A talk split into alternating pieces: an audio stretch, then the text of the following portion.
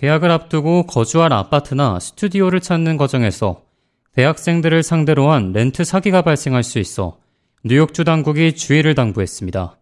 뉴욕주 소비자보호부서의 책임자인 폴라 오브라이언은 학생들을 상대로 허위 매물 혹은 사기 매물 관련 사건이 지속적으로 발생하고 있다고 말했습니다. 오브라이언은 일부 학생들이 실제로 매물을 확인하지도 않고 돈을 먼저 보내는 경우가 있는데 이는 매우 위험한 일이라고 설명했습니다. 에이전트가 사진으로 제공하는 매물이 실제와 다를 수 있고 또 사진으로 본 것과는 아예 다른 매물일 수도 있기 때문입니다. 특히나 이미 집을 보러 온 사람이 여럿 있다며 빠르게 돈을 먼저 보낼 것을 요구할 때에도 더욱 각별한 주의가 필요하다고 오브라이언은 전했습니다. 이외에도 렌트를 하고자 한다면 먼저 매물 listing이 합법적인지 확인해야 하며 계약서 조건들을 꼼꼼하게 검토하고 보증금 관련 내용과 또 집에 하자가 생길 경우 수리비용 청구 관련 등 세부 내용을 모두 문서로 작성해 둘 것을 권장했습니다.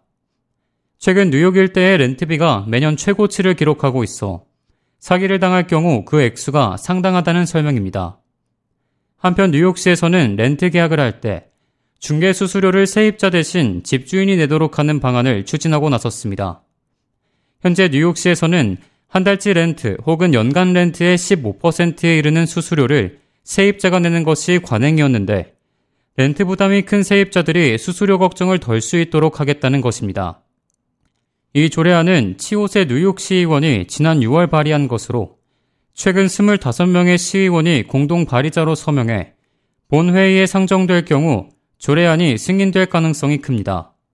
치오세 의원은 뉴욕시의 현재 중개 수수료 기준은 이치에 맞지 않는다며 특정 서비스가 필요해 관련 인력을 고용한 사람이 돈을 지불하는 아주 간단한 이치를 적용한 조례를 발의한 것이라고 설명했습니다.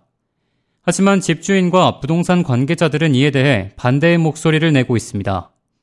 수수료 부담이 집주인에게 돌아갔을 때 결국 이는 렌트비 상승을 다시 한번 초래하게 될 것이란 입장입니다. K-Radio 박하율입니다.